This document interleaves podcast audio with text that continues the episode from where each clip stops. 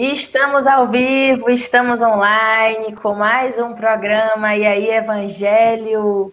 Sejam todos bem-vindos a esse programa lindo que a TV7, junto com a Rede Amigo Espírita, transmite quinzenalmente aos domingos para todo o Brasil e mundo, e também com os nossos canais parceiros, a Seridó Espírita, Canal Espiritize, Federação Espírita Paraibana, e os nossos canais também, Semente do Amanhã e Evangelho, fazendo essa retransmissão muito bacana. Hoje eu vou começar esse programa apresentando já os meus amigos que já estão na tela aqui com a gente. Liz, Lissandra Morim, diretamente do Rio de Janeiro, nossa amiga queridíssima. Desceu oi, Liz. Oi, pessoal, boa tarde. Sempre um prazer estar aqui, né, nesse, nessa tarefa. E vamos que vamos, que hoje tem é assunto, né? Hoje tem coisa para a gente falar, discutir. E nosso amigo Uriel, direto de Patos de Minas, esse amigo irmão que eu ganhei nesses tempos de pandemia. Diga, Uriel. Boa noite, boa noite, Paula, boa noite, Liz, boa noite a todos os que nos acompanham.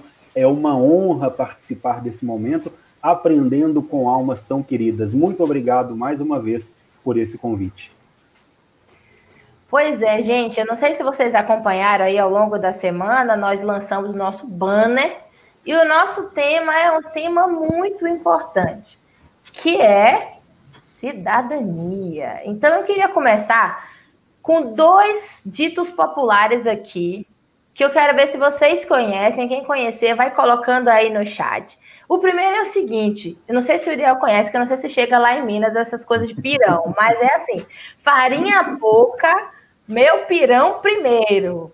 Esse aqui é o seguinte: quem é que não quer primeiro garantir o seu?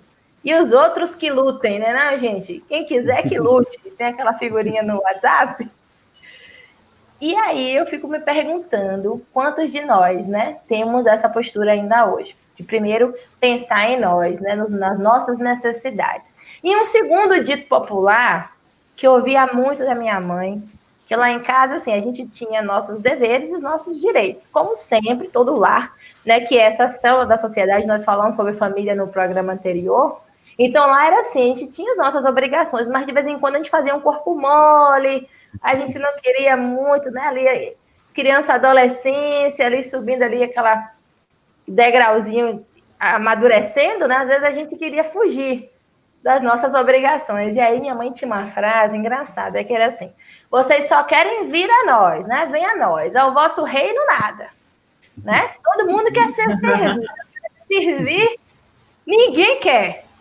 Então eu fico aqui perguntando para vocês: a cidadania ela é constituída só de direitos como que nós fazemos aí para sermos bons cidadãos? A pergunta está lançada, Ariel. Olha aqui, eu vou primeiro eu vou dizer que todos os ditados que você disse chegaram aqui em Minas Gerais, já chegaram aqui em Patos de Minas. Aqui eu tenho algo que assim, tem uma vasilha cheia de pão de queijo. Quem chegar primeiro come mais, mas vai faltar no final. Vai faltar no final. Então nós temos que ter a percepção que apesar de o mundo querer nos fazer acreditar que somos essencialmente egoístas, desculpa aqui, como eu vou utilizar, igual a vovó fala, se você cuspir para cima, vai cair em você. Nós temos que ter o um entendimento de que estamos todos conectados. Cidadania é, sim, ter o seu direito, mas ter o seu dever, ter obrigações a cumprir e entender que o auxílio mútuo é a chave de evolução a que estamos adstritos. Com certeza. Paulinha, você comentou da, da sua mãe, da minha também, porque uma coisa que ela sempre falava era que, né, quando a gente fazia esse corpo mole, exatamente igual, né, primeiro a obrigação, depois a diversão. E aí eu sempre fiz essa relação com primeiro o CV, depois o seu direito, né? Então acho que é meio por aí da gente ao cumprir o nosso dever, a gente tem não necessariamente essa ordem, mas quando a gente cumpre o nosso dever, a gente está dando direito para o outro, e aí, e vice-versa, né? Quando a outra cumpre o dever dela, a gente está adquirindo o nosso direito. Então, eu penso que a cidadania é esse ciclo aí, né, em que a gente um contribui com o outro, e os nossos deveres vão sendo atendidos que nós cumprindo eles, né? Então acho que é meio por aí. Agora isso aí é difícil, né? Em sociedade, a gente vive em sociedade, isso facilitaria muito a nossa vida, mas no dia a dia, quando tá cansado, quando tá com fome, é duro pensar no direito alheio, né? Ah, eu imagino, eu imagino que seja duro mesmo. Ah, se, se alguém colocasse uma coisa na geladeira e outra vez ia procurar, cadê? O gato comeu. Foi sempre o gato que comeu, não foi ninguém. Né? Mas eu acho que isso tem história, né, Liz? Como sempre nós temos aí André Cruz, meu irmão querido, nos escrevendo histórias para contextualizar o nosso assunto, que você vai contar para gente de um cidadão Nia. Pois é. E aí o pessoal vai entender por que esse nome Nia, né? Nia era o tipo de cara que só pensava nele. Ele morava num conjunto habitacional no centro da cidade e mais parecia que só ele morava lá, pois raramente cumprimentava seus vizinhos de volta. Mantinha seus 50 metros quadrados arrumados, distribuindo seu lixo aleatoriamente pelas áreas comuns do condomínio. Seu egoísmo trazia antipatia dos moradores e disso até ele sabia. O que ele não sabia era que em breve os ventos da mudança passariam com força por sua vida. Na noite anterior havia chovido e o canal que passava próximo ao condomínio dele havia transbordado devido ao volume de lixo que vinha sendo jogado nele ao longo do tempo. Em seu carro, ilhado, Nia culpou a administração por não assegurar seu direito de trafegar livre na via. Chegou atrasado no seu compromisso e estacionou na vaga de idoso, afinal ele tinha direito. Quando voltou, seu carro havia sido rebocado e ele achou aquilo um absurdo. Reclamou porque teria que se deslocar de ônibus, e isso ele não gostava. No ponto de ônibus, ele comprou uma água e foi bebendo até que tomou o ônibus. Ele sentou-se num lugar reservado para deficiente porque estava cansado. Quando a água acabou, ele jogou a garrafa pela janela. Entretanto, achou ruim ser reclamado por isso por um passageiro. Afinal, ele tinha comprado a garrafa d'água, ele pagou a passagem do ônibus, então ele tinha o direito de jogar a garrafa em qualquer lugar que ele quisesse. Ele achava que estava no seu direito de usar aquele espaço como bem entendesse e ficou muito impaciente por ser importunado. Nia fez a senhora idosa e a gestante que adentraram o ônibus esperarem em pé até chegarem em sua casa, para então vagar o lugar preferencial, que seria delas. Passou direto pelo porteiro e não prestou atenção na previsão de mais chuva que havia para aquela noite. Recolheu-se cedo aquele dia, teve pesadelos com o absurdo de ter que pagar para resgatar um carro que havia sido levado injustamente. Sentiu como se estivesse afundando na indignação quando acordou dentro de um verdadeiro pesadelo. Ele se, se deparou com a casa alagada. Gritou, mas ninguém o acudiu. Os vizinhos que moravam no térreo estavam desesperados para salvar seus pertences da chuva, e depois de tanto tempo sem ouvir a voz do arrogante rapaz, eles nem sabiam mais como ela soava. Nia perdeu tudo, e seus vizinhos também. Ele ficou indignado com aquilo, até se dar conta da causa do alagamento. Os bueiros entopem quando estão sujos de lixo. É o que acontece quando se joga lixo na rua. À medida que pensava em retrospecto, sentia cada vez mais vergonha do reboque, do transbordo do canal, do barraco no ônibus.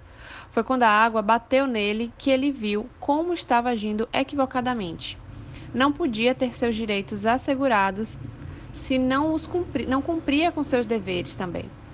Decidiu que iria mudar, Ali mesmo se voluntariou a ajudar os outros moradores, causando estranheza a todos.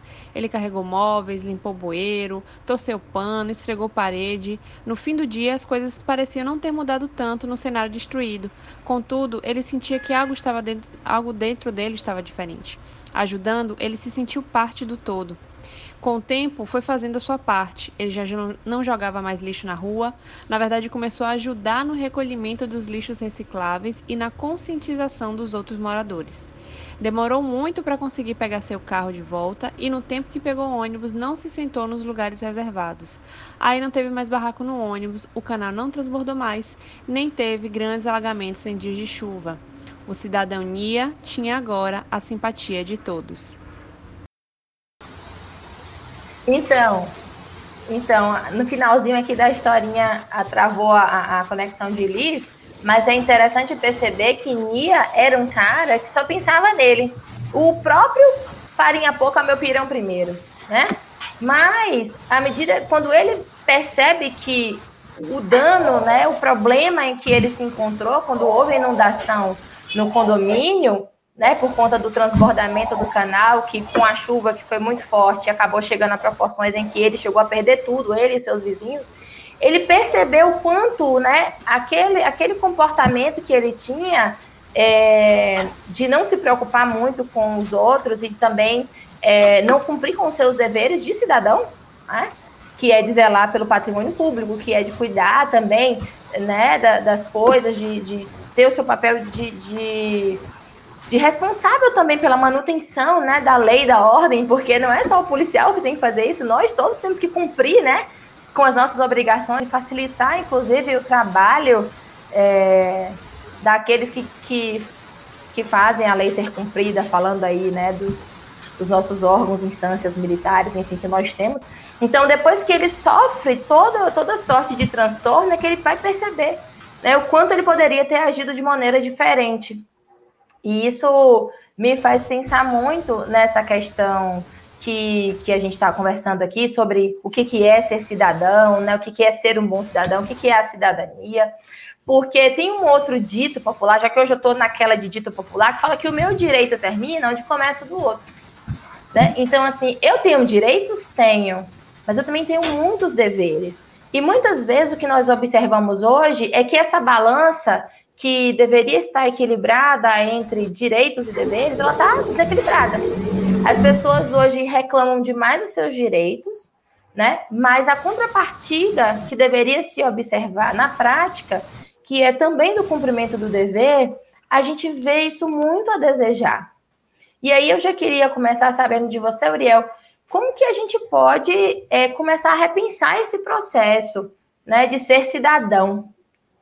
Olha, Paula, é maravilhosa essa questão. Eu vou trazer um pensamento de Emmanuel que eu busco nortear a minha vida através dessa, desse ensino dessa frase. Na obra Pensamento e Vida, ele vai escrever um capítulo, capítulo de número 3, Cooperação. E Emmanuel vai nos dizer o seguinte: da glória divina, as balizas subatômicas, o universo pode e deve ser apreciado como um conjunto de vidas que se integra na grande vida. Nós perdemos a percepção de que estamos todos conectados. Veja bem, é uma ótica da nossa sociedade. O egóico, o ego, o egoísmo, o orgulho, a vaidade tomou uma proporção que aquele ditado cada um por si e Deus por todos acaba por perder a segunda parte. Cada um por si e Deus que cuida dele mesmo eu vou fazer o meu, eu vou garantir o meu, eu vou garantir a minha parcela.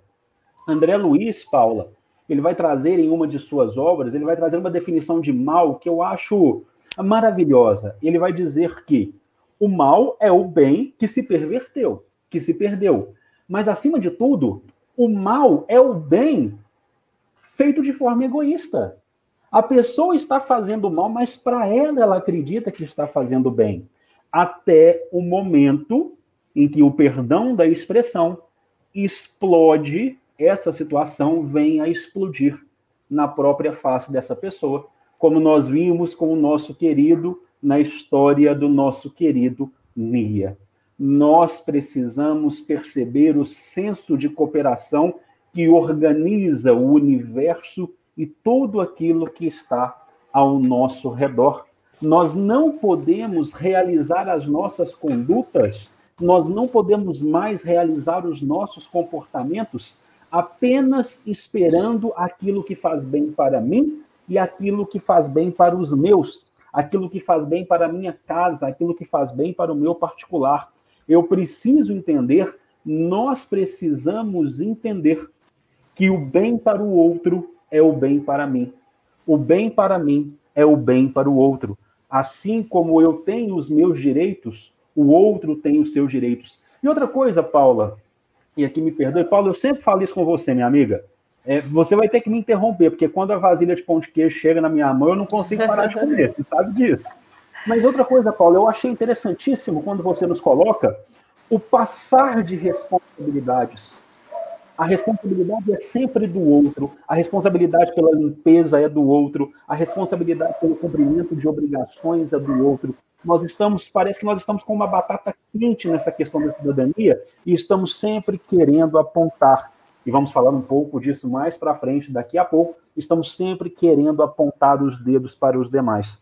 Quando não percebemos que as obrigações, os deveres também são nossos e precisam ser plenamente realizados em bases cristãs.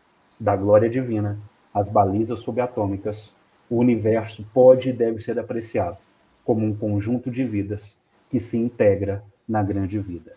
Estamos todos interconectados.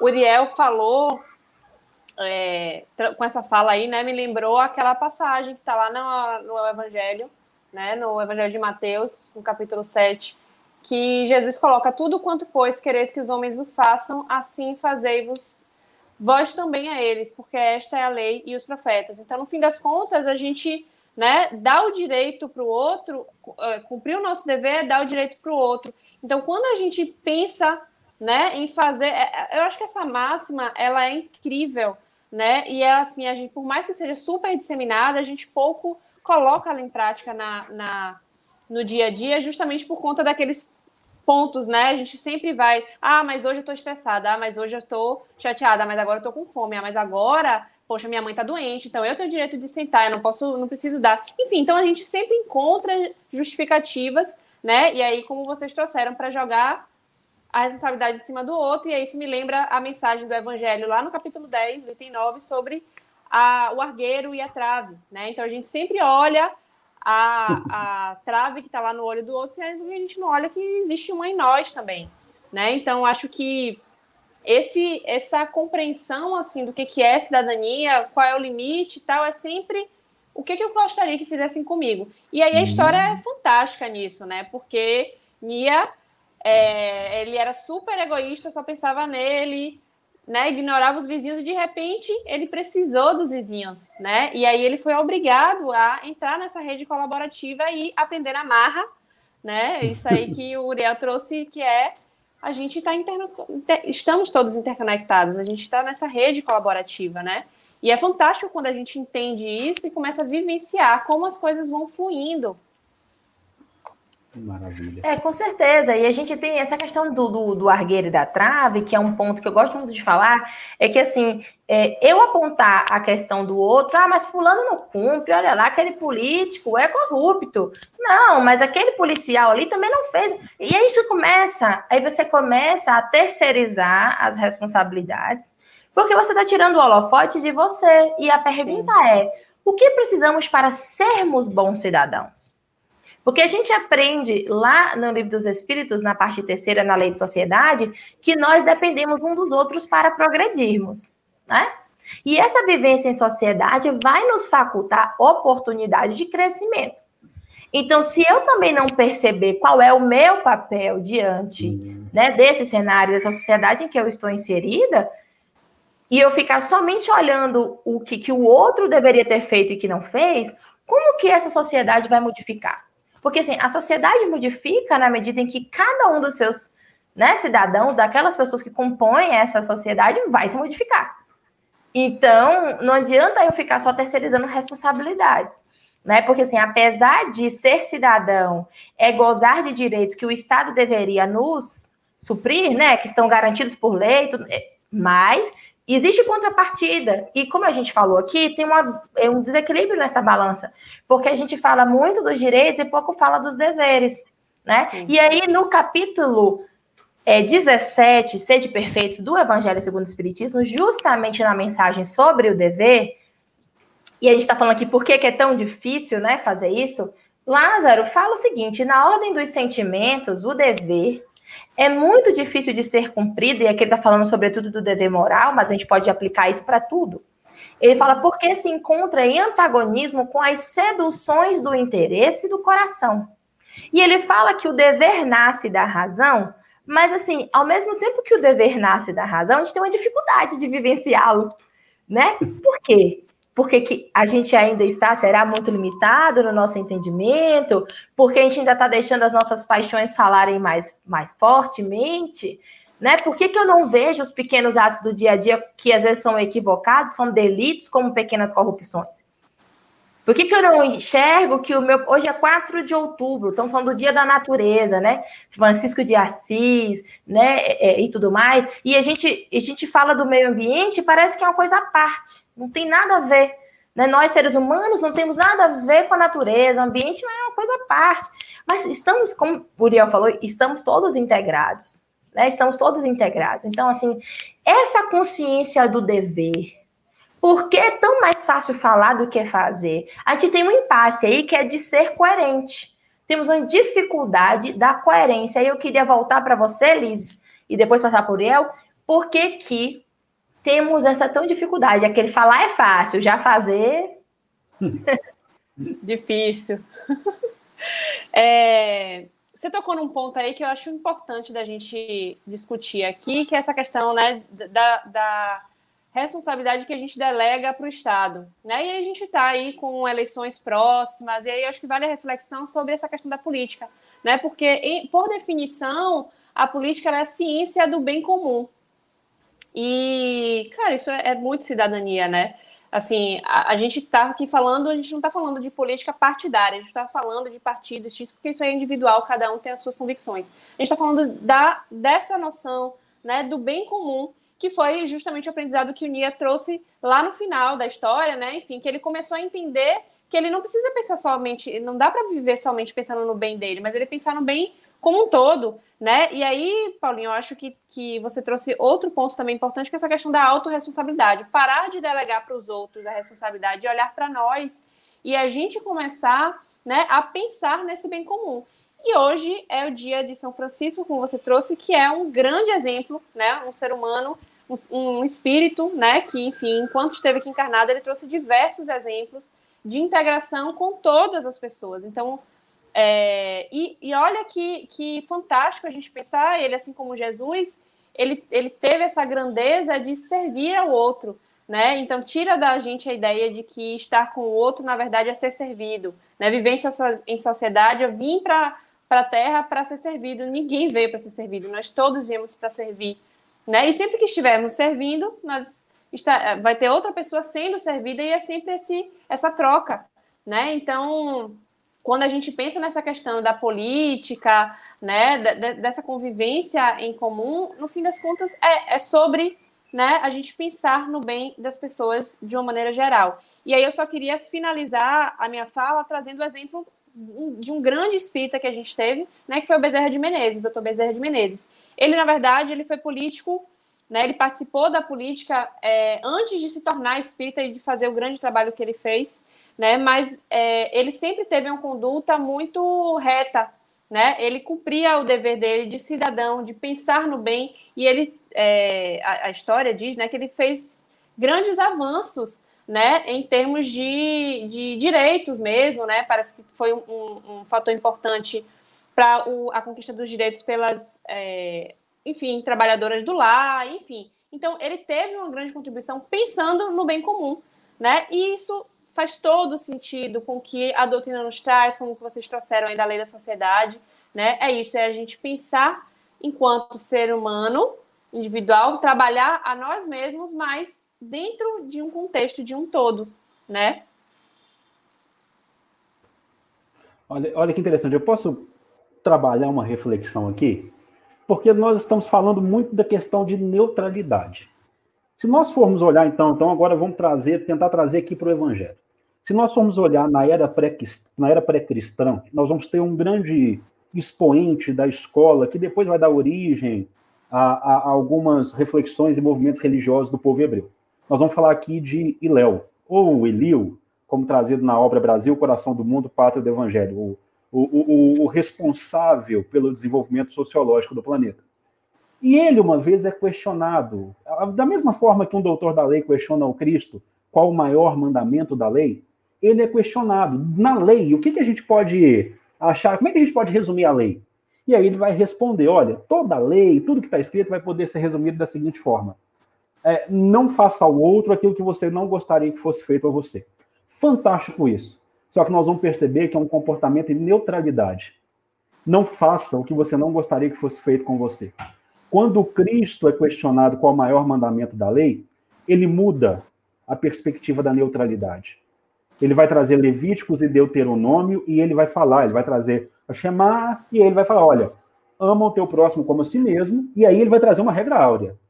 Você, ele vai nos ensinar, você vai fazer ao outro aquilo que você gostaria que fosse feito com você. Então, não mais a neutralidade, mas sim a atividade. Nós temos três grandes preceitos nobres dentro do budismo que vão falar o seguinte: não faça o mal, faça o bem e faça o bem a todos os seres. O problema é que nós estamos presos na neutralidade. E aí é que eu quero começar a propor a reflexão. A partir do momento que eu não faço, não tem problema, eu não estou fazendo mal, mas eu também não estou agindo. Eu também não estou fazendo o bem. Eu também não estou assumindo o meu papel no mundo enquanto cidadão consciente, não apenas de um Estado, mas de um universo que precisa se modificar. Vamos trazer para cá os espírita, Paula, Liz e todos aqueles que nos acompanham? Falamos muito do mundo de regeneração, mas eu espero que a Paula regenere, eu espero que a Liz regenere e que através da regeneração dessas minhas duas irmãs, eu alcance o mundo de regeneração. Eu não faço por onde regenerar. Eu não entendo o meu papel ativo na transformação. Eu acho interessante, Paula, você sabe isso, e eu trabalho no Poder Judiciário. E eu trabalho na vara da infância e juventude. E aí eu vejo alguns pais chegarem e dizerem o seguinte: nossa, mas meu filho está muito. Aquela. Eu não estou falando de casos graves, por favor. Eu não estou falando daqueles casos que saem das condições normais de temperatura e pressão. Eu estou falando de casos que a minha mãe simplesmente olhava para mim e eu já parava de fazer o que eu estava fazendo. Questões de desobediência simples. E os pais chegam para nós na vara da infância e juventude e falam o seguinte: Nossa, mas meu filho não fez o dever de casa. Tem como você abrigar ele? E o abrigamento dentro do Estatuto da Criança e do Adolescente é uma medida excepcional, para casos super excepcionais. E aí você pergunta, por que abrigar o seu filho? Ele, porque ele não fez o dever de casa hoje? Ah, porque eu quero dar um susto nele. Então é a transferência de obrigações familiares, de obrigações do dia a dia para outras instituições. E aí eu começo a responsabilizar, porque tudo está dando errado, eu começo a responsabilizar. Então esse é o primeiro ponto. A nossa neutralidade tem que virar uma atividade nessa questão do entendimento de que nós precisamos fazer alguma coisa. Que nós somos parte ativa na construção do mundo que nos rodeia. Mas outro ponto, Paulo, que aí eu acho fundamental. Nós que temos esse nível de informação, estamos exemplificando para essa atividade? Nós estamos agindo com o nosso papel de atividade? Eu passei uma vergonha na minha vida que eu nunca mais esqueci de pegar um lixo do chão e jogar na lixeira nas ruas. Eu tinha, eu tinha 17 anos, eu estava em Belo Horizonte com um amigo meu. E aí eu tinha acabado de chupar um picolé, peguei o papel e joguei no chão. Aquele colega meu, ele foi, retornou, pegou o papel, jogou na lixeira, mas ele não apenas assumiu a minha obrigação. Ele disse a mim: Estou fazendo isso, mas na próxima vez você faça por isso, por isso e por isso. Eu nunca mais esqueci.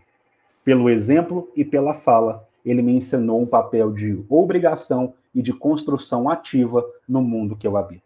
Eu acho que aí nós vamos para uma questão mais ampla de reflexões.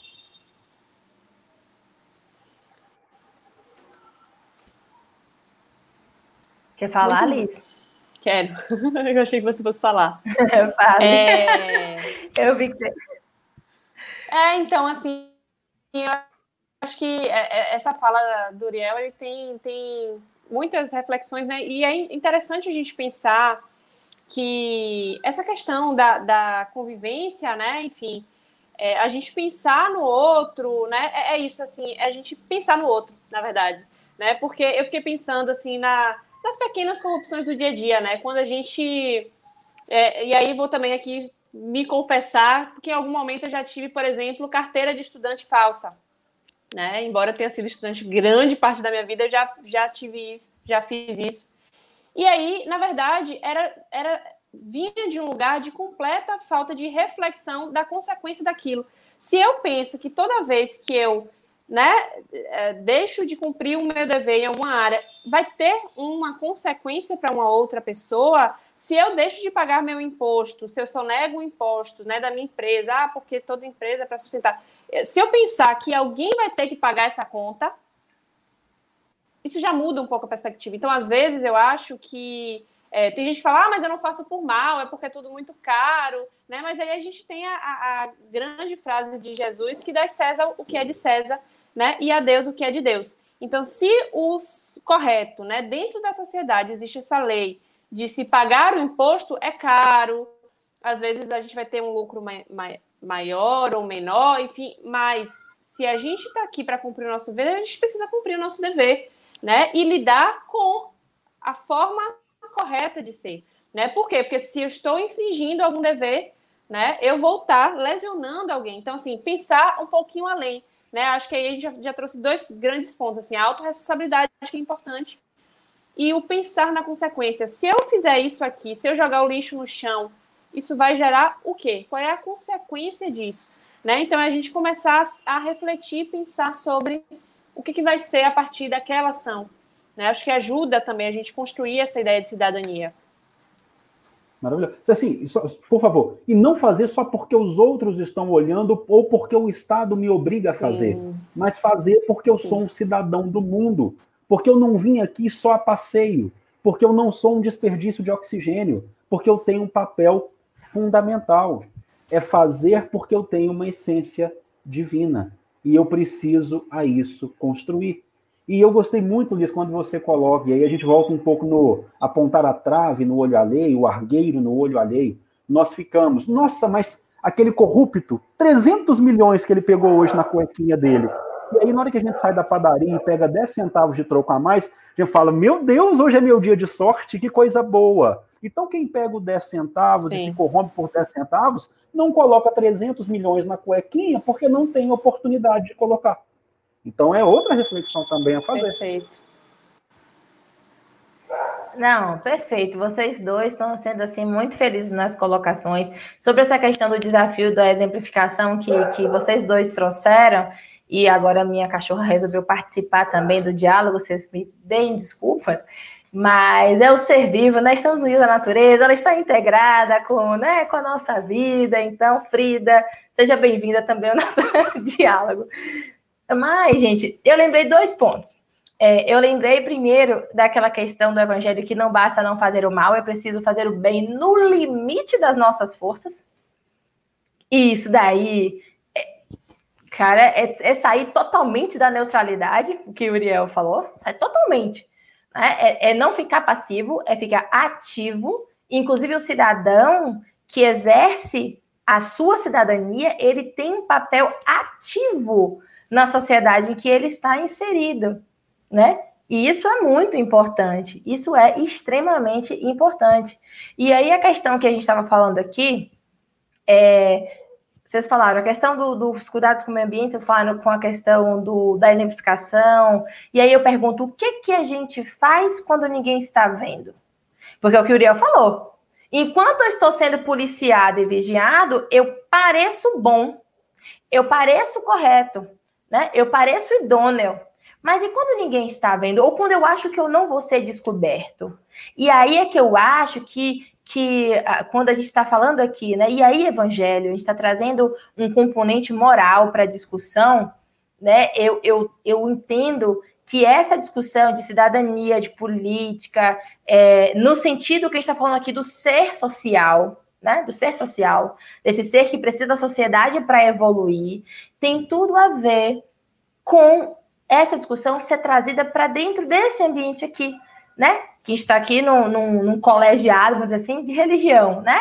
espírita, né, de doutrina filosófica, científica, religiosa, porque às vezes a gente fala assim, não, esses assuntos é, não tem nada a ver ser discutido na casa espírita, não, esses assuntos não, não dizem respeito, né, à temática do espiritismo, mas como não, o próprio Kardec destinou um capítulo para falar da lei de sociedade, né, para falar de várias leis morais que tem tudo a ver com o nosso estar no mundo. A gente tem a passagem do, do homem inteligente na Terra, temos a passagem do, do homem de bem, né? Que é o que, que é ser homem de bem, o que, que é viver conforme o mundo, né? É, mas é também, eu, eu, como eles dizem lá, reportar a Deus as minhas ações.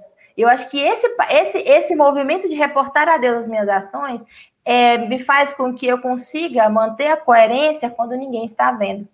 Porque aí não é só o outro que me policia, é a minha própria consciência que me policia. E aí, quando Lázaro fala na mensagem que o dever ele surge da razão, é porque se nós pensamos e nós raciocinamos sobre o impacto das nossas ações, todas essas, questões que nós estamos trazendo aqui para o debate, né, é, eu estou usando a minha inteligência, né, para me direcionar nas minhas buscas. E Deus escreveu a sua lei em nossa consciência, né? Então eu acho que tem isso daí, tem tudo a ver. Mas antes de eu abrir a fala para vocês, eu só queria, eu vi alguns comentários aqui importantes que até a Deraldo colocou na tela, mas que na hora eu não consegui é, ler. Que algumas pessoas disseram aqui para gente, ó, precisamos exercitar a prática. A Dene Rodrigues falou: precisamos exercitar a prática do bem, buscando sentir alegria com a felicidade dos nossos irmãos e isso, né, que a felicidade não se resume à nossa própria felicidade, né? A felicidade plena está justamente quando outras pessoas também partilham com a gente dessa felicidade. Acho que esse é um ponto é, incrível. E aí a Selva fala aqui: enquanto o ser humano não amar ao próximo, nunca vai melhorar o mundo, né? Pessoal de Maceió, Simone Alagoas dando boa noite pra gente, Léo Viana também adorando o bate-papo. Uh, muita gente dando oi. Pri, Pri Santos da Pri, que é espírita, também nos dando oi. Boa noite, pessoal. Muito bom estar aqui de novo participando dessas reflexões. Muito oportuna. Dona Dete também, lá do Sheila, dando um beijo enorme pra gente. Priscila Matos, nossa querida Pri Pri, também, que faz parte desse programa com a gente, também está nos assistindo. E Priscila Santos, do Aprica Espírita, diz aqui: é exatamente isso, Paulinha. Se a gente não faz o bem já estamos automaticamente contribuindo para a continuidade do mal. E isso é muito sério, né? E aí, volto para vocês. Uriel, você quer comentar? Bom, primeiro eu quero comentar o seguinte: eu, eu, eu já me arrepio aqui, não sei se vocês perceberam, eu sou extremamente, movimento demais, eu já me arrepio aqui quando eu escuto algumas pessoas dizerem que nós não podemos discutir assuntos determinados na casa espírita. Nós não podemos discutir política, etc. Veja bem, as pessoas confundem. Política vem do grego, políticos, que quer dizer é relativa à cidadania, é relativa ao cidadão. A doutrina espírita, se nós formos ao capítulo 17, logo depois do Homem de Bem que você nos trouxe, né, que fala ali, que vai nos trazer um texto onde vai nos dizer o seguinte: olha, reconhece-se o verdadeiro espírita pela sua transformação moral e pelos esforços em que ele faz em domar as suas más inclinações. Quando nós vamos falar de política na casa espírita, nós não estamos falando de é, conjunções partidárias nesse sentido, nós não vamos nos degladiar nesse sentido dentro da casa espírita, mas nós precisamos trazer uma noção ampla destes assuntos, porque se nós queremos nos melhorar, se nós queremos ser individualidades de bem, nós precisamos conversar sobre esses assuntos em bases cristãs. Segundo ponto, a, a, a Pri, Pri, beijo para você, minha querida amiga. Eu sou, eu sou fã da Pri, a Pri que é espírita, eu sou fã dela. E isso, isso que ela coloca é muito importante. Se nós não estamos fazendo bem, nós já estamos contribuindo para a continuidade do mal. As pessoas confundem, achando que esse mundo de provas e expiações que nós vivemos é o mundo onde o mal prepondera. Não, é o mundo onde a neutralidade prepondera. Como o mal é muito barulhento, se a neutralidade prepondera, parece que o mal está ganhando espaço, quando na verdade os bons estão sendo tímidos. Então, nós precisamos deixar de sermos tímidos na questão do bem, na questão da prática do bem. E aí nós nos lembramos desse texto maravilhoso que você trouxe. O homem de bem é aquele que pratica a lei de justiça, de amor e de caridade em seu mais inteiro teor. Se questiona a sua consciência, observa se fez todo o bem que podia ter realizado, se não se omitiu e se não fez o mal quando foi instado a praticar o bem. Sem, sem a necessidade que o outro não diga o que fazer. Minha querida Paula Viana, veja bem, você está aí, você que é uma conhecedora profunda da doutrina dos espíritos. Quando nós abrimos o livro dos espíritos a partir do questionamento 614, lei divina ou natural, que é a razão da nossa felicidade, nós só somos infelizes quando nos afastamos dela. Onde é que está escrita, minha querida Paula Viana? Não sou o condutor desse programa, mas vou perguntar a você. Onde é que está escrita a lei divina ou natural? Na nossa consciência. Portanto, amigos, nós fazemos porque está escrito na nossa consciência. Sem esperar que o outro nos diga o que fazer ou que o outro esteja nos olhando para ganharmos aplausos, para sermos reconhecidos pela materialidade ingente do mundo ou pelas vaidades que ainda carreiam ao largo. Nós fazemos porque a lei divina ou natural está escrita na nossa consciência, porque queremos ser individualidades de bem, e nos transformando em individualidades de bem, nós estamos exercitando a nossa cidadania, estamos melhorando o nosso universo íntimo e estamos construindo um universo que nos cerca cada vez melhor. Eu vou pegar uma fala aqui de Dene Rodrigues, que fala que só é literalmente feliz quem sente alegria com as alegrias do próximo. E já passando para o nosso terceiro bloco, que vai falar justamente de, de, somos todos um, somos um mais um mais um, diferentes, mais conectados, né? E assim, enquanto enquanto seres que somos capazes de transformar a sociedade, qual que é o nosso papel enquanto cidadãos do universo? Aquela aquela é, filosofia africana, Ubuntu, tem tudo a ver com o que a Dani falou aqui que é assim: eu sou porque nós somos. E ninguém é feliz sozinho. A felicidade só faz sentido quando partilhada. E isso vai dizer respeito da, daquele senso de humanidade, de generosidade, de fraternidade, né, de acolhimento. Justamente por isso, Dani, porque ninguém é literalmente feliz sozinho. A nossa sociedade só vai fazer sentido e ser melhor quando nós trouxermos para esse entendimento aqui as nossas ações. Porque aí eu paro de pensar somente no meu próprio umbigo e passo a pensar também na coletividade, né? Que eu acho que é o que importa. E acho que nós, enquanto cidadãos do universo, aonde quer que nós estejamos, aonde quer que nós reencarnemos, né? Porque somos reencarnacionistas, nós vamos levar essa ação. Essa ação no bem, né? Então, é, Liz já voltou, deixa eu aproveitar que Liz voltou e saber dela. O que é que você tem a contribuir, minha amiga Liz, com esse senso né, de cidadania universal, né, de felicidade comum a todos?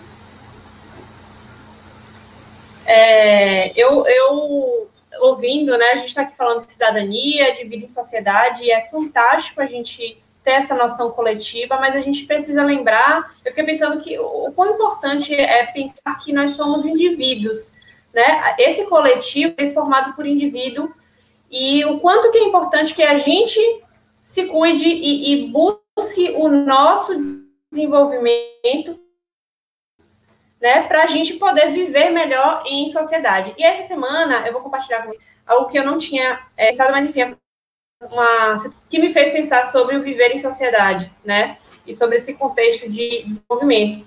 Eu aqui no doutorado estava escrevendo um projeto e aí são vários blocos do projeto e eu estava sozinha. E aí, enfim, super desesperada porque o prazo era curto, né? Quem é pós-graduando sabe a, a realidade é, desse processo. Então, enfim, muitas coisas indo e voltando, eu não estava conseguindo me concentrar direito, né? Porque a hora vinha uma ideia sobre uma, um aspecto do projeto, depois outro. E aí a minha chefe fez assim: ah, então vamos, na verdade, dividir as tarefas, né? Então vou deixar cada um com uma função, com uma, uma etapa do projeto, né? Tive tranquilidade para me dar uma tarefa, porque eu sabia que as, as outras etapas do projeto estariam né, tendo a atenção necessária por outras pessoas. E aí eu fiquei pensando, poxa, eu estou aqui agora conseguindo me dedicar exatamente porque eu preciso, e eu ainda vou conseguir ajudar o outro, né? E aí me veio uma ideia assim, isso que é viver em sociedade, é trabalhar no meu, melhorar aqui, otimizar a minha parte, mas também começar a partir daí, olhar para o outro e começar a ver que ele também, que eu também posso contribuir com a melhora dele, né? Então, assim, me veio e eu fiquei pensando quanto estava ligado com, com essa discussão que a gente está tendo hoje, né? Assim, é, essa noção de cidadania é isso, né? E tem aquele conceito do Ubuntu, conceito que vem lá das, das tribos africanas, que é assim, eu sou porque nós somos, né? Então, é, a ideia do coletivo acho que é importantíssima, mas a gente tem que pensar que o coletivo ele é formado por indivíduos. Então, eu, enquanto indivíduo, preciso olhar para mim e cuidar da minha conduta, né? Eu não olho para o outro para cobrá-lo, eu olho para o outro para ajudá-lo no processo, né? E Deus nos fez igual na dor, justamente para a gente conseguir outro, né? Possibilitar ajuda, né? A gente se liga é justamente por, por esse lado aí. As nossas dificuldades nos mantêm, né, cada vez mais unidos. Então acho que a reflexão que eu, né, assim, da ideia de cidadão do universo, assim, somos cidadãos do universo, né, e precisamos conviver coletivamente, mas desde que cuidemos do nosso, né, de nós mesmos, do, do nosso individual.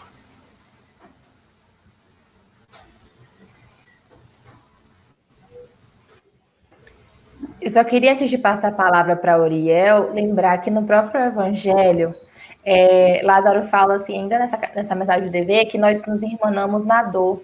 Porque como todos nós sofremos, né? É, quando uma ação nos chega, nós sofremos, e cada um que se, se, sente aquilo também vai sofrer, a gente não pode usar a desculpa do desconhecimento, né? Para justificar o mal, né? E isso também tem a ver com, com pensar no próximo, né? E pensar também na gente, do não, não gostaria que me fizesse, né? Não faço outro porque eu também não gostaria que me fizesse, ou façais ao próximo, saindo da neutralidade, né? O que gostaria de que fosse feito a você. E aí, Uriel, antes de eu te passar a palavra, eu vou acrescentar essa discussão uma fala de Pri, da Pri que é espírita, que foi muito feliz e que ela fala que é, que essa, essa nossa reflexão sobre o Ubuntu lembrou para ela da questão do Rei Leão. E aí ela fala aqui, Mufasa, representando esse bem maior, esse bem comum, ao mesmo tempo que sua generosidade vai inspirando a ação dos outros integrantes da natureza. E Scar, né, que é aquele outro leão, né, que é o vilão da história, sendo a sombra dentro de nós mesmos, do orgulho. E aí ela fala da a vaidade, a inveja, o egoísmo que nos torna tenebrosos e perdidos dentro desse nosso eu maior. Que, que para que possamos sair desse aspecto de neutralidade e de caos, de Scar, né, entrar dentro de nós mesmos, voltando-nos para o Pai. Né? E aí ela fala, Mufasa dentro de nós, a grande realização a lei natural que acredita na ordem do universo, na ordem dos acontecimentos, da natureza. Ufa, falei demais. Você não falou demais, você foi muito feliz e eu te agradeço por trazer a analogia do Rei Leão.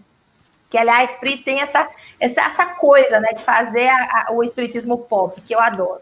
Né? E tem tudo a ver. Analogia de Mufasa de Scar, eu acho que foi maravilhosa para esse nosso momento aqui, hein, Uriel? Olha, eu estou muito, mas muito emocionado mesmo, porque, gente, eu não vou mentir para vocês, não. Eu choro em filme, eu, por exemplo, teve uma vez que a minha esposa estava dormindo e eu fui assistir divertidamente o que estava passando, não sei se vocês já viram. E eu comecei a chorar de soluçar. E ela falou assim: pelo amor de Deus, eu tenho que acordar cedo amanhã, se você não parar de chorar, não vai dar. Eu, eu, eu tenho isso. E aí nós estamos falando aqui de essa questão de enxergarmos o próximo. Eu me lembrei de dois filmes primeiro foi um filme que eu vi recentemente, que é o chama, não sei se vocês já tiveram a oportunidade, mas chama Jojo Rabbit. E é um dos talvez tenha sido o primeiro filme que eu assisti que mostra a guerra na visão da criança. E aí mostra ali como a, a, a, as informações podem contaminar e como nós precisamos buscar refletir por nós mesmos. E tem um menino, um menino fofinho, ele usa óculos, e aí o, o personagem, o Jojo Rabbit, chega para ele e fala o seguinte: Ah, você já viu algum judeu? Veja bem que nós estamos na Alemanha nazista, no período da Segunda Guerra Mundial. Você já viu algum judeu? E esse menino de óculos responde: Ah, eu vi alguns na floresta. Aí eles realmente eram monstros, eles eram, eles tinham capas e etc. E aí ele vira pro Jojo Rabbit e fala o seguinte: eles não eram nada diferente da gente. Sinceramente, Jojo, não tem como diferenciar eles da gente. Então nós precisamos, nós estamos criando muitos muros. E aqui eu vou trazer uma frase que está na cena pós-crédito do Pantera Negra. Eu não posso falar que essa frase é minha. Essa frase está na cena pós-crédito do filme Pantera Negra da Marvel. Nós estamos criando muitos muros onde nós precisaríamos criar mais pontes. Nós somos todos irmãos, nós estamos todos unidos. Isso também reflete cidadania, a percepção de que nós somos um e o um é o todo. Né? Eu estava dizendo aqui que eu, me, que eu havia me lembrado de dois filmes, e o outro filme que eu lembrei, eu, eu tenho a certeza que muitos aqui já assistiram, porque antes do Vingadores Ultimato ele era o recordista de bilheteria no cinema, que é o Avatar do James Cameron. O Avatar é um filme que me emociona profundamente todas as vezes que eu assisto, porque eu, eu costumo brincar que o Avatar tem o ser humano no prova expiação e o ser humano na regeneração. Tem o ser humano que está indo naquele planeta, naquele ecossistema maravilhoso, todo conectado, procurando uma pedrinha desse tamanho. É, é, é o ser humano que eu chamo do Munra do Thundercats. Ele quer destruir o mundo para não ter onde morar. É, antigos espíritos do mal transformam essa forma decadente em Munra, o de vida eterna. Ele quer destruir o mundo, ele quer matar todo mundo para ele não ter onde morar. Ele, ele, ele aproxima daquele planeta da, da lua de Pandora maravilhosa, um ecossistema super interligado, onde todos sabem a sua função, o seu papel. É, inclusive, os, os uh, uh, Nave é o nome deles, não é? Isso, acho que é Nave. Uh, inclusive, os, os, os habitantes de Pandora, quando precisam caçar e matar um animal, eles fazem isso com respeito, eles pedem licença àquele animal, porque é para a subsistência deles. E o ser humano que está ali, ele é o do prova expiação. Ele pega um minério desse tamanhozinho, tem a cena que o personagem fala, olha, a gente está aqui por, por causa desse minério, que vale bilhões na Terra. E aí Avatar tem uma cena maravilhosa, eu sou porque nós somos, quando finalmente o personagem principal, que é o que se transfere para o corpo, para o corpo depois, ele, ele entende o que, que é o eu vejo você. Que ela sempre fala para ele, I see you, eu vejo você. Nós estamos precisando nos ver.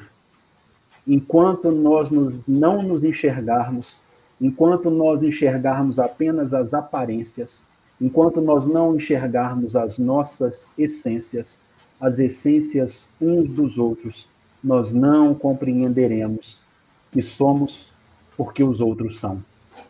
André Luiz vai nos dizer: o Criador se manifesta nas criaturas através das criaturas.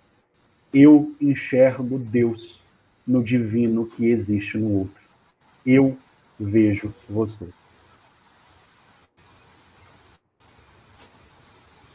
Gente, até meu, meu, meu negócio estava mutado aqui. Eu falei, gente, você nem desmutar. Fiquei emocionada. Eu vejo você. Essa passagem do Avatar é linda. E me lembrou aqui, a gente precisa caminhar para as considerações finais, nosso tempo está assim, estourando. Mas eu lembrei aqui, eu vou ter que falar. A questão 625, Júlio dos Espíritos, quando ele pergunta qual é o modelo mais perfeito, né? Que nos foi concedido. E ele fala: vede Jesus. Ver Jesus.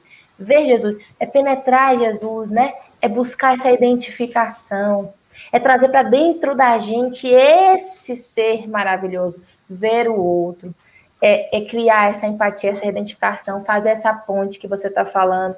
Que sociedade melhor a gente pode construir se a gente trouxer isso para a nossa vida prática? É, eu, eu só vou trazer mais duas falas aqui rapidinho, porque o nosso tempo não dá mais. A Dani fala assim, Paula, como que eu saio da, da, da, minha casa num belo dia de chuva e passo por um vizinho levando um filho para o mesmo colégio, caminhando, e simplesmente faço que não vi? As oportunidades nas pequenas fases do dia a dia que nós temos de sermos cidadãos, de fazermos o bem, né? De sermos empáticos, de sermos acolhedores, né? De vermos o outro, né? E se fôssemos nós naquele lugar Seria tão bom receber aquela carona, né? E não nos molharmos junto com o nosso filho até a escola. Então, que quantas oportunidades às vezes nós deixamos passar? E aí é o desafio da coerência. E também alguém falou que a, a sua parte do projeto faz parte de um projeto maior, assim na vida também, Pri falou. Sim, nós temos um projeto individual que colabora com um projeto coletivo, né? E Dene fala aqui, Paula traga outras palestras a nos mostrar os nossos mais próximos e mais ação, né? Precisamos divulgar que a caridade é realmente amor em ação.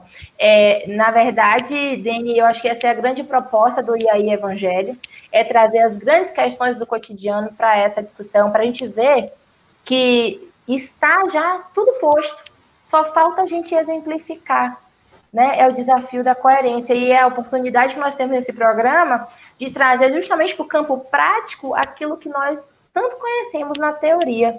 Considerações finais, meus queridos amigos, em poucos segundos, um minuto no máximo para cada um. Eu quero dizer do meu prazer enorme de estar com vocês na noite de hoje, acho que foi muito rico, né? Já, e do Uriel já trouxe mil dicas culturais. Foi Avatar, foi Jojo Rabbit, é, né? A gente falou aqui agora do Rei Leão. Então, considerações finais e minha alegria. Eu, essa fantástica lembrança que o Joel trouxe do Avatar, né? Eu, foi um filme que me tocou muito também. E aí eu queria, já nas considerações finais, falar também africana, são muitas é, sabedorias, enfim. Gente fala da Sawabona Chicoba, Chicoba. E aí eles trazem que que uma pessoa comete um crime, comete algum delito dentro da sociedade, ela é colocada dentro de uma roda em que todas as pessoas que conhecem ela, normalmente a família, lembram a ela quem ela é, lembram a ela a essência divina que há ali dentro, né? Então, é, eu acho que também aí nos remete a, a ideia do, do não julgar, né? Da gente olhar para o outro como um ser humano, né? Como ser humano, assim como nós, que está aqui nesse aprendizado, né? E, e a gente olhar para o outro não com olhar de julgamento, de ai, como ele fala isso, mas de como que ele faz isso, mas olhar para ele um ser em aprendizado como nós, né? E aí esse olhar amoroso para todas as pessoas, independente, né, de serem amigos, inimigos, me lembra um, o livro que o Henrique Vieira amor, né? O amor como revolução. Então vai ficar como dica cultural todas essas dicas mais de filme, né? E eu queria dizer assim que essa conversa foi super inspiradora para mim, assim, né? Acho que ampliou muito minha mente. Eu espero que para todos também tenha sido tão bom, né? E tão inspirador quanto foi estar aqui hoje. Queria agradecer a todos e vou passar a palavra para Ariel finalizar aí. Um abraço, gente. Olha, muito obrigado pela oportunidade. É a primeira vez que eu estou aqui e foi uma honra aprender com vocês. Perguntaram a um grande mestre budista se o cachorro tinha natureza iluminada. E perguntar na China milenária se um cachorro teria natureza iluminada é o mesmo que perguntar se um ser que consideramos imundo, porque na China milenária o cachorro era considerado um poço de. Ele estava ali misturado com imundícies, ele estava ali se alimentando de corpos, era perguntar, era o mesmo que perguntar se um ser que muito está, por muito tempo está na imundície, teria natureza iluminada. Todos nós temos natureza iluminada. Por maiores que sejam as nossas falhas, os nossos erros, as nossas quedas, a nossa essência é iluminada. A nossa essência é divina. E essa essência divina é despertada no contato, no conjunto com os nossos irmãos e irmãs de jornada. Eu vejo você, você me vê. Sigamos enxergando uns aos outros na tarefa de modificação deste mundo que nos cerca. Paz e luz para todos. Lindo, gente. Obrigada. Eu queria que vocês agora Agradecer mais uma vez a todo mundo que esteve conosco até aqui. Deni, Denivaldo de Pombal, obrigado por suas colocações. Todo mundo que contribuiu com o nosso chat. É muito bom ter um programa interativo por isso, porque a gente pode trocar muita figurinha. E eu queria que vocês agora ficassem com o um clipe da banda Coro de Cor, que são os nossos amigos queridos que têm encerrado né, todos os nossos programas. E hoje a mensagem da música chama Reafinar, que é o que a gente precisa, reafinar, buscar essa sintonia para conseguirmos enxergar o outro e assim mudar essa nossa sociedade. Um beijo, fiquem todos com Deus e assistam ao clipe. Um, dois, e...